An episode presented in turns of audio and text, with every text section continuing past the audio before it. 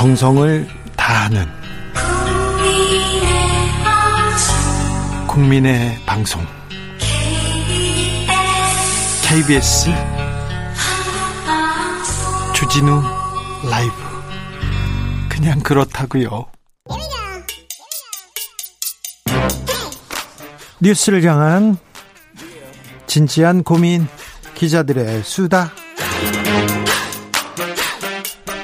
라이브 기자실을 찾은 오늘의 기자는 은지옥이요. 시사인 김은지입니다. 오늘 준비한 첫 번째 뉴스부터 가보겠습니다. 네, 성추행 피해를 당하고 숨진 공군 부사관이 더 있었다라고 합니다. 이해람 중사 말고요. 네, 또 다른 피해가 있었다라는 사실이 뒤늦게 드러난 건데요. 네. 말씀처럼 상간의 성추행과 군의 2차 가해로 이해람 중사가 스스로 목숨을 끊은 바가 있습니다. 네, 성추행을 조금 잘만 잘만 단죄했어도 2차 가해만 없었어도 이해람 중사 막을 수 있었어요. 네, 그런데 비슷한 사건이 비슷한 시기에 또 있었다라는 사실이 뒤늦게 드러나서 파문이 일고 있는데요. 네. 군인권센터에 따르면 공군 8전투 비행단에서 또 공군입니까? 네, 하사로 일하던 피해자 A 씨가 지난 5월 11일 자택에서 숨진 채 발견됐다라고 합니다. 네. 숨진 A 씨를 발견한 건 상간 이모준이었는데 이준이가 A 씨가 출근 시간에 가까워졌는데도 나타나지 않자 A 씨 집에 직접 찾아갔다라고 합니다. 그리고는 인기척이 들리지 않자 한 45분 정도 지난 다음에 대대의 주임원사와 함께 방범창을 뜯고 그 집에 들어가서 A 씨를 발견했다라고 하는데요. 예. 그러니까 경찰, 군사 경찰이 이 상황이 이상하다라고 느꼈던 거죠. 경찰을 부르지도 않고 직접 집에 들어가서 물건을 뒤진 이준이가 이상하다, 수상하다 이렇게 여겼고요. 수상하네요. 네, 그래서 신문을 하니까 이준이가 A 씨가 숨지기 전 일곱 차례 이상 그 집을 찾아갔다라는 사실을 파악했다라고 합니다. 뿐만 아니라 업무와 관계없는 연락을 수시로 했다라고 하고요.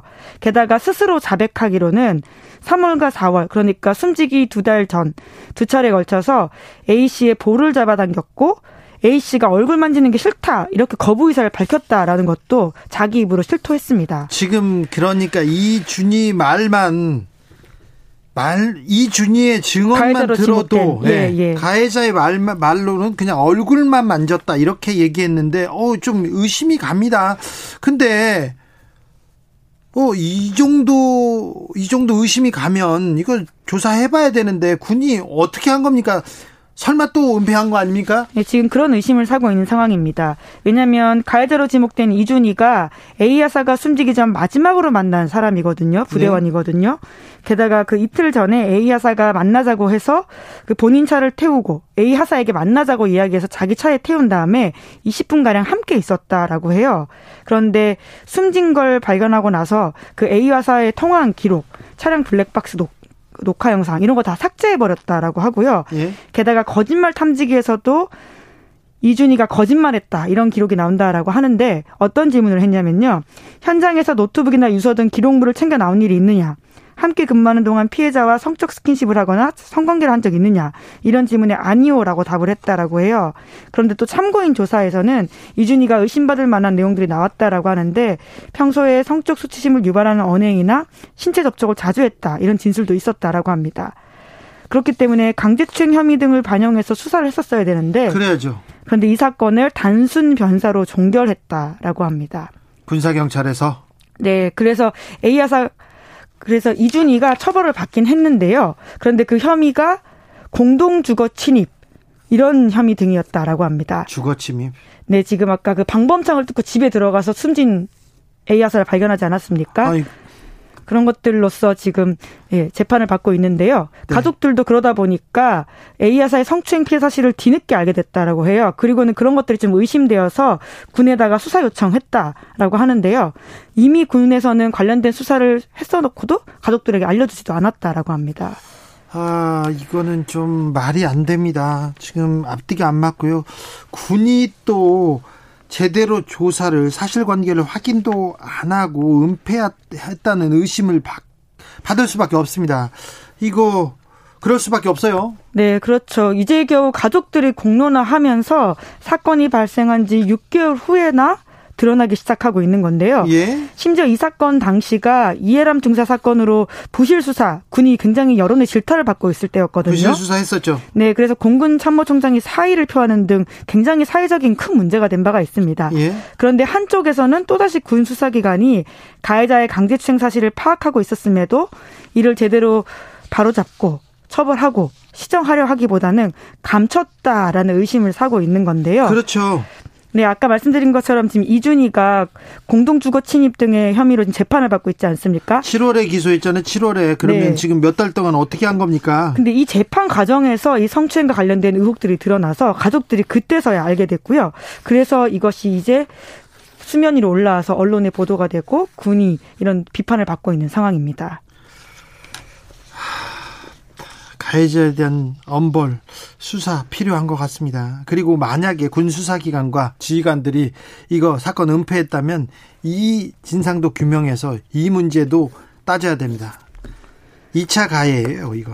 네, 그렇죠. 사건 사, 사건도 사건이지만 이것을 엄중하게 처벌하지 않으면 또 다른 사건, 또 다른 사건, 또 다른 사건 일어날 수 있거든요. 그럴 네. 때 반드시 바로잡고 은폐하려고 했다면 그것을 처벌해야 합니다. 네. 공군 명예를 걸고 이 사건 다시 조사해 주십시오. 그리고 피해자가 억울하지 않도록 어떤 일이 있었는지 좀 밝혀야 되겠습니다.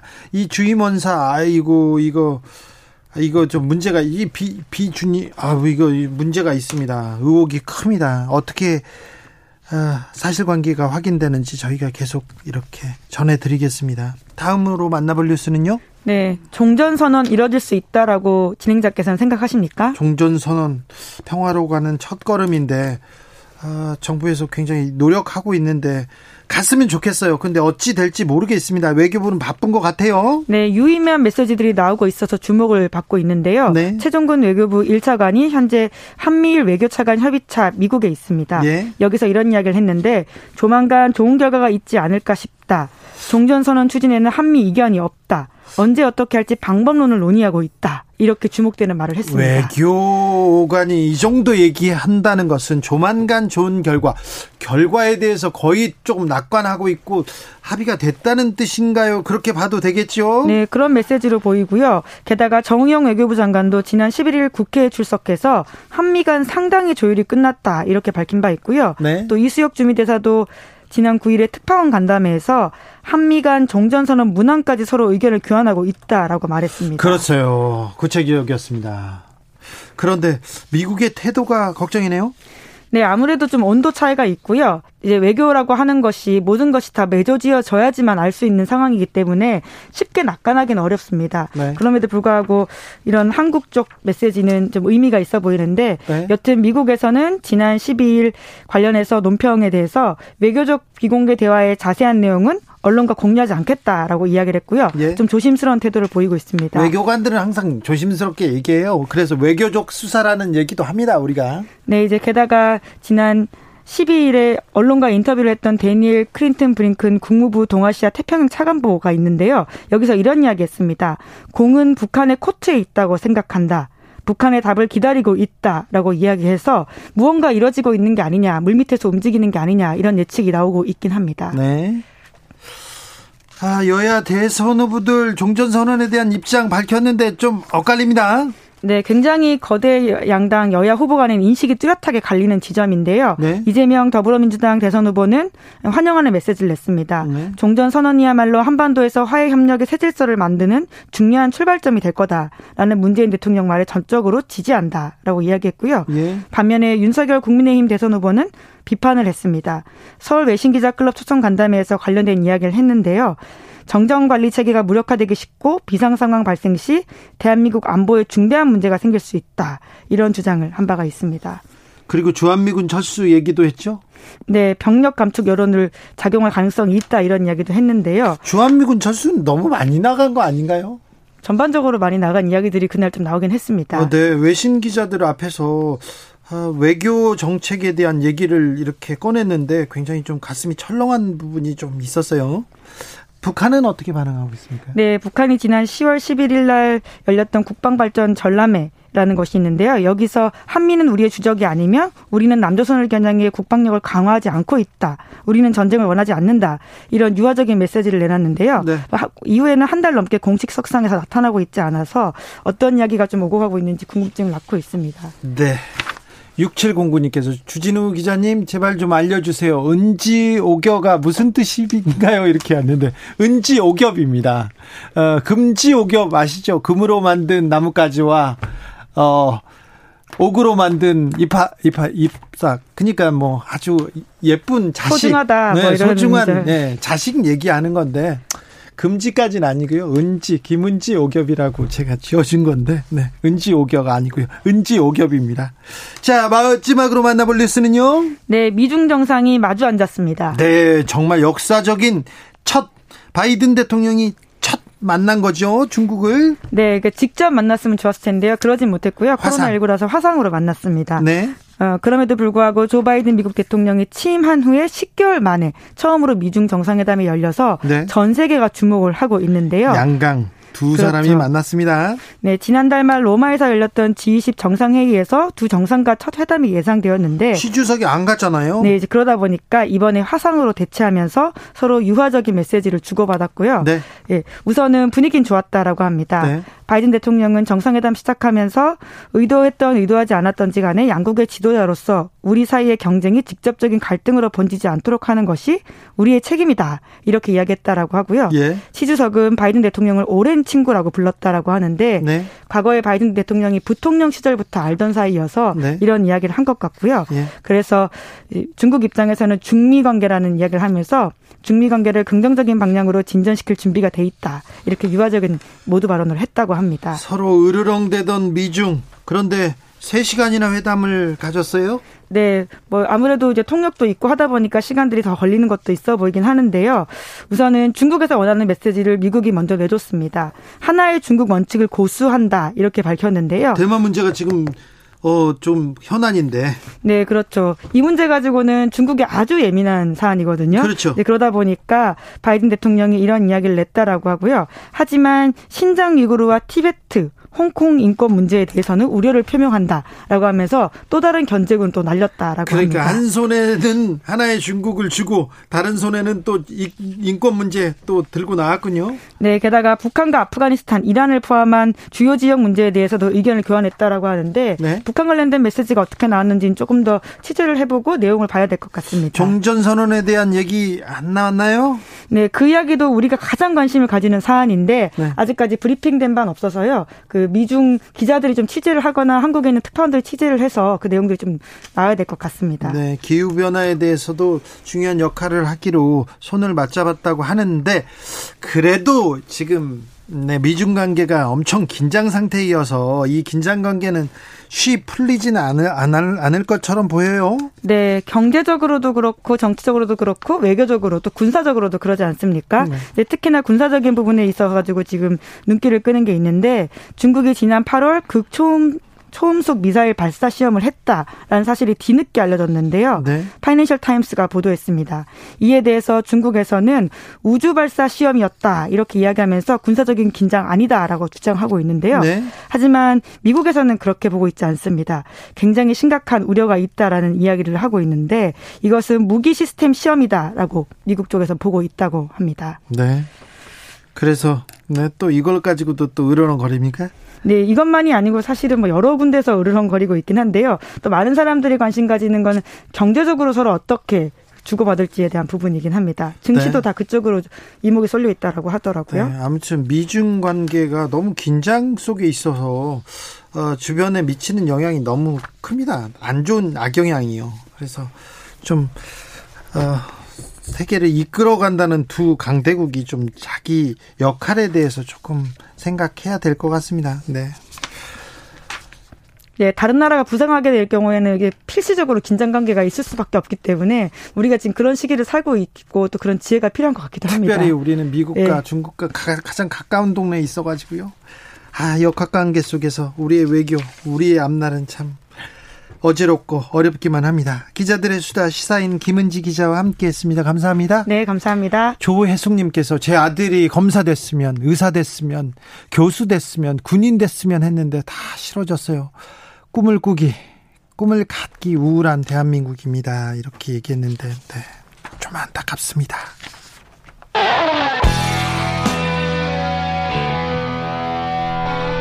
스치기만 해도 똑똑해진다. 드라이브 스루 시사 주진우 라이브.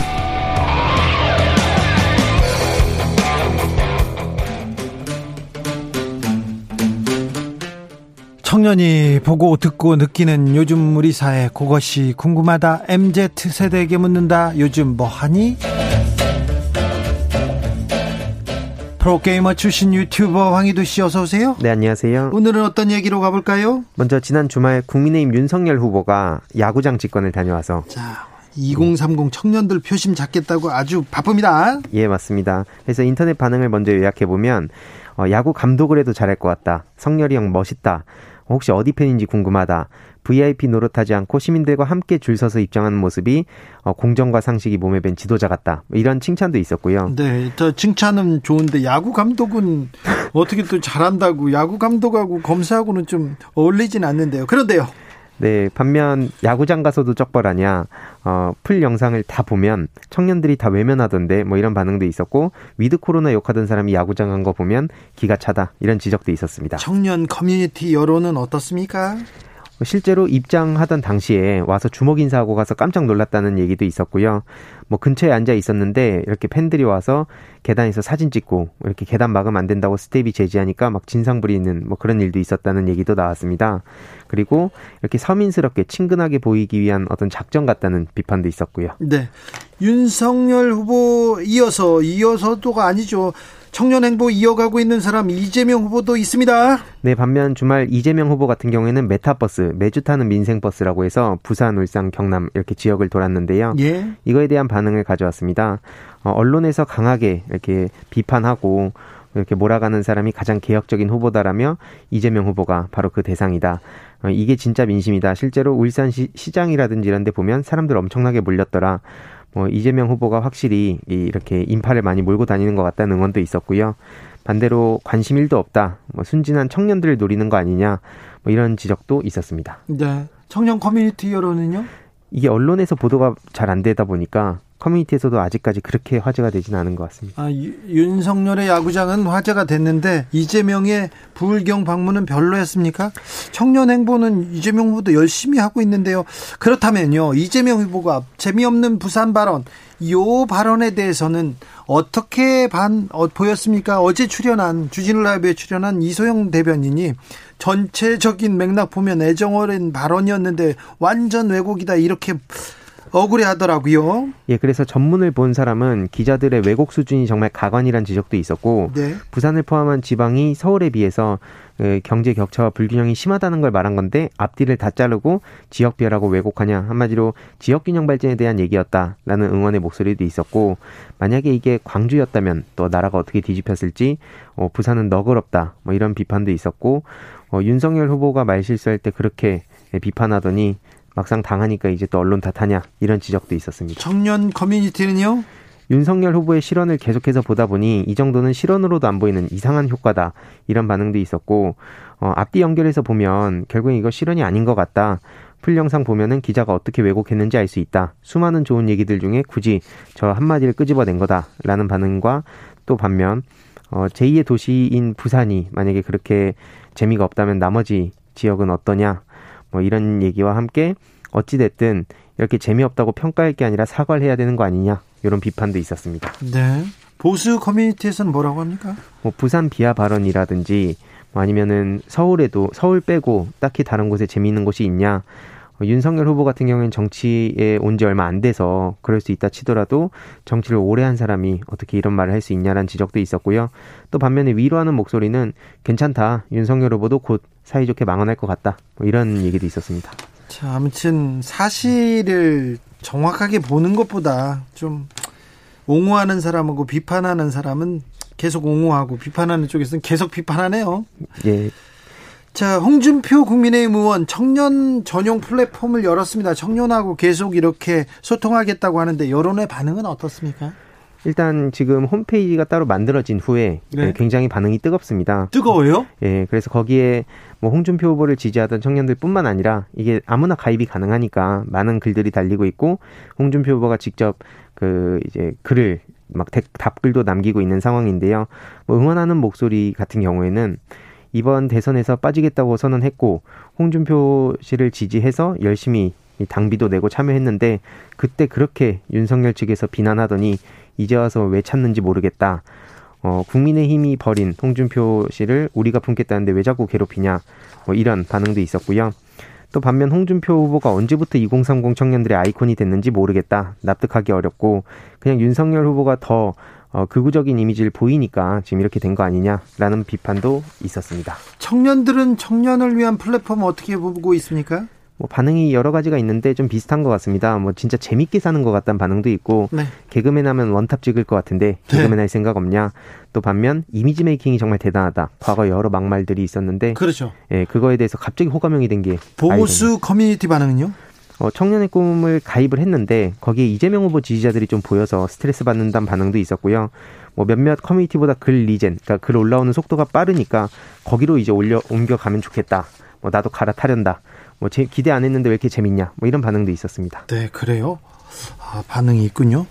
자, 정의당의 심상정 후보는 모병제를 들고 나왔습니다. 모병제에 대해서는 어떻게 반응합니까? 일단 대다수의 시민들이 비판을 하고 있습니다. 뭐 정의당을 다음 국회에서 볼 일이 없길 바란다. 그 이유는 노회찬 의원 이후에 끝난 것 같다라는 반응도 있었고요. 그래요? 옛날의 정의당이 아니다. 이런 이야기들이 상당히 많았습니다. 청년들은 어떻게 반응해요?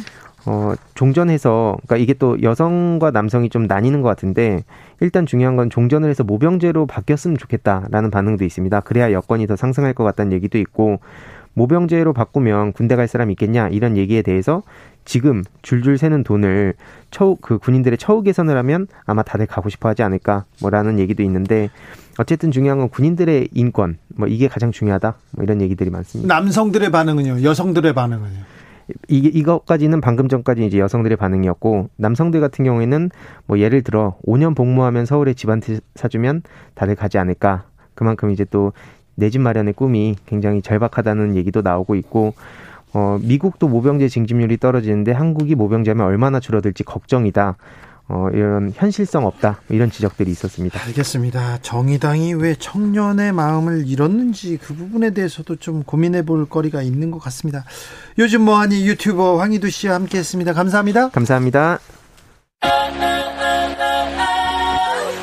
오늘도 수고하고 지친 자들이여 여기로 오라. 이곳은 주기자의 시사 맛집. 주토피아 주진우 라이브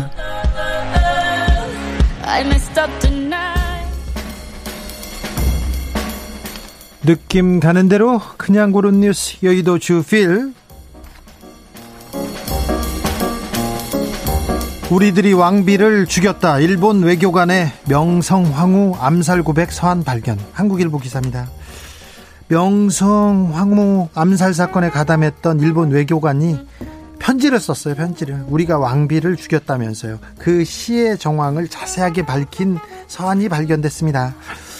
진입이 오, 담을 넘어서 어전에 이르렀는데 왕비를 시했다. 생각 외로 너무 쉬어서 오히려 놀랄 정도였다. 이런 감상도 곁들였습니다. 을미사변 당시 명성황후 시해를 주도한 것은 일본의 외교관들이었어요. 미우라 고로 일본 공사를 비롯해서 관련자 48명이 일본에서 재판을 받았습니다. 그런데 증거 불충분으로 석방되고 어, 모두 무죄를 받았습니다. 결론, 결론은 아무도 처벌받지 않았습니다. 우리 왕비를 왕비를 일본 외교관과 일본의 깡패들이 죽였어요. 그런데 아무도 처벌받지 않았습니다. 처벌받지 않았어요.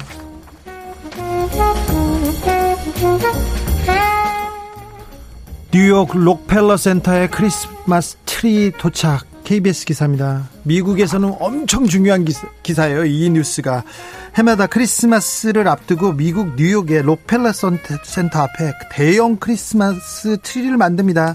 전통처럼 이렇게 이어지고 있는데요.